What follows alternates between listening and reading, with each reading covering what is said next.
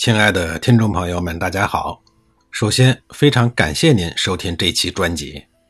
我是一个定居在北京、来自安徽的七零后，一个喜欢传统文化、喜欢看历史、喜欢听历史故事的人。我虽然喜欢看历史、听历史，但是这期专辑的诞生啊，却不是特意策划而产生的结果，而是源自带孩子出游的时候产生的一个来自内心深处的疑问。这几年，每逢周六日、节假日，我带孩子出去玩的时候，除了去公园、博物馆、科技馆之类的场所，还有很多次是去各种主题公园，比如儿童欢乐世界、各种嘉年华、迪士尼。北京世界公园、环球影城等等，参观完这些主题公园以后，我就发现这里边有很多的娱乐项目，它的元素都源自于西方文化，比如白雪公主、米老鼠和唐老鸭、哈利波特、小马宝莉等等。我就在想啊，我们中国的传统文化那么悠久灿烂，我们中华民族的历史那么厚重，为什么就不能有一个类似的？以传播中国传统文化的主题城，让大家带孩子去参观、去学习、去近距离的了解我们祖先留下的东西呢？假如能有人投资建设一个以传播中国传统文化、讲述中国历史为主题的主题城，那么这个主题城是会受到越来越重视传统文化的大朋友和小朋友们喜欢的。这个文化主题城在我的想象中，它不是一个单独的建筑，而是一个建筑群，以朝代为单位，一个朝代一栋建筑首尾相连。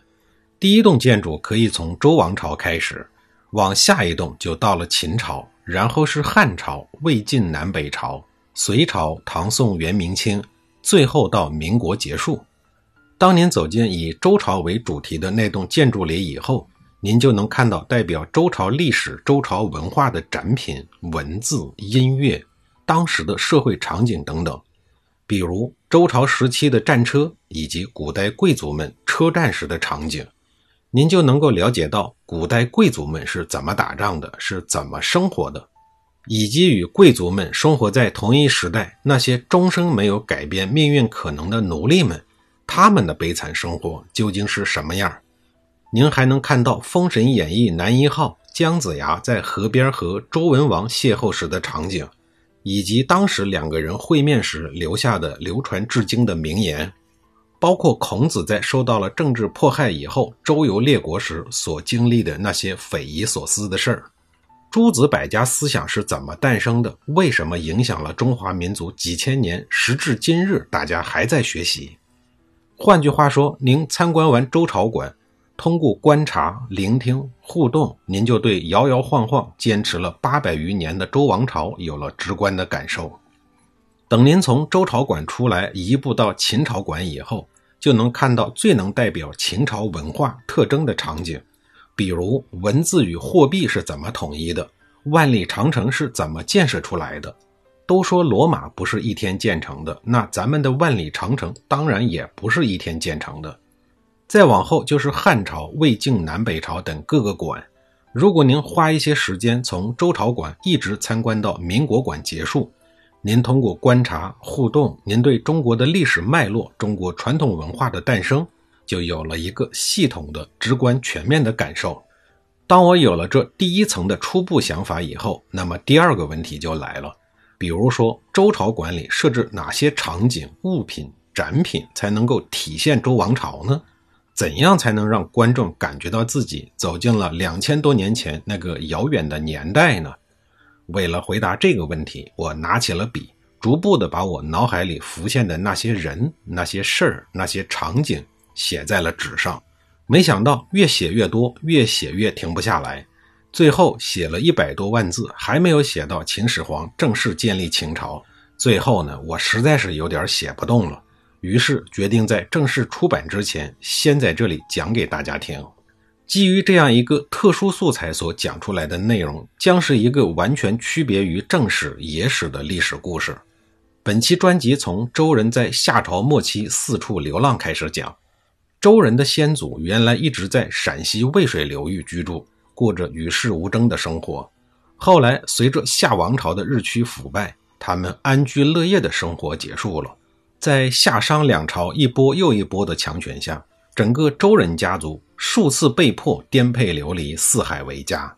在流浪的过程中，周人的几十代族人接力奋斗了七百多年，最终开创了中国历史上最长的、长达八百余年漫长时光的大周王朝。在周王朝的盛世阶段，周人还将我们炎黄子孙引以为荣的华夏文明由孱弱逐步推向了强盛。可是世间万物的进行，冥冥之中所遵循的法则，大多是物极必反和祸福相依。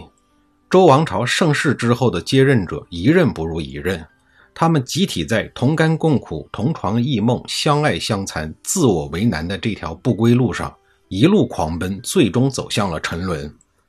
而此时此刻，围绕在华夏大地四方的戎人、狄人、蛮人、夷人。也适时的由不惊不伐的四方朝贡者，集体变成了面目狰狞的来犯者。于是血流瓢杵的混战，在八百余年的时间里，不分亲疏远近，昼夜演绎。在周王朝早期，位于王朝西方的秦人，以默默无闻的养马人为起点，埋头苦干，奋发图强，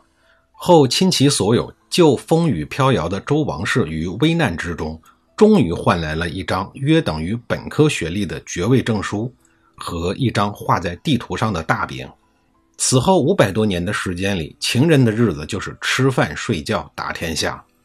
最后，有着戎狄人血统的秦国人民，在秦王嬴政的带领下，以摧枯拉朽之势，无情地吞噬了东方六国，打下了他们梦寐以求的天下。然而，我华夏文明的厉害之处是。要不你远离我，要不你服从我，要不你变成我，几千年以来从无例外。就让我和您一起，在一个个精彩纷呈、环环相扣的历史故事中，共同走进那波澜壮阔的千余年，体会灿烂辉煌的华夏文明的无穷魅力。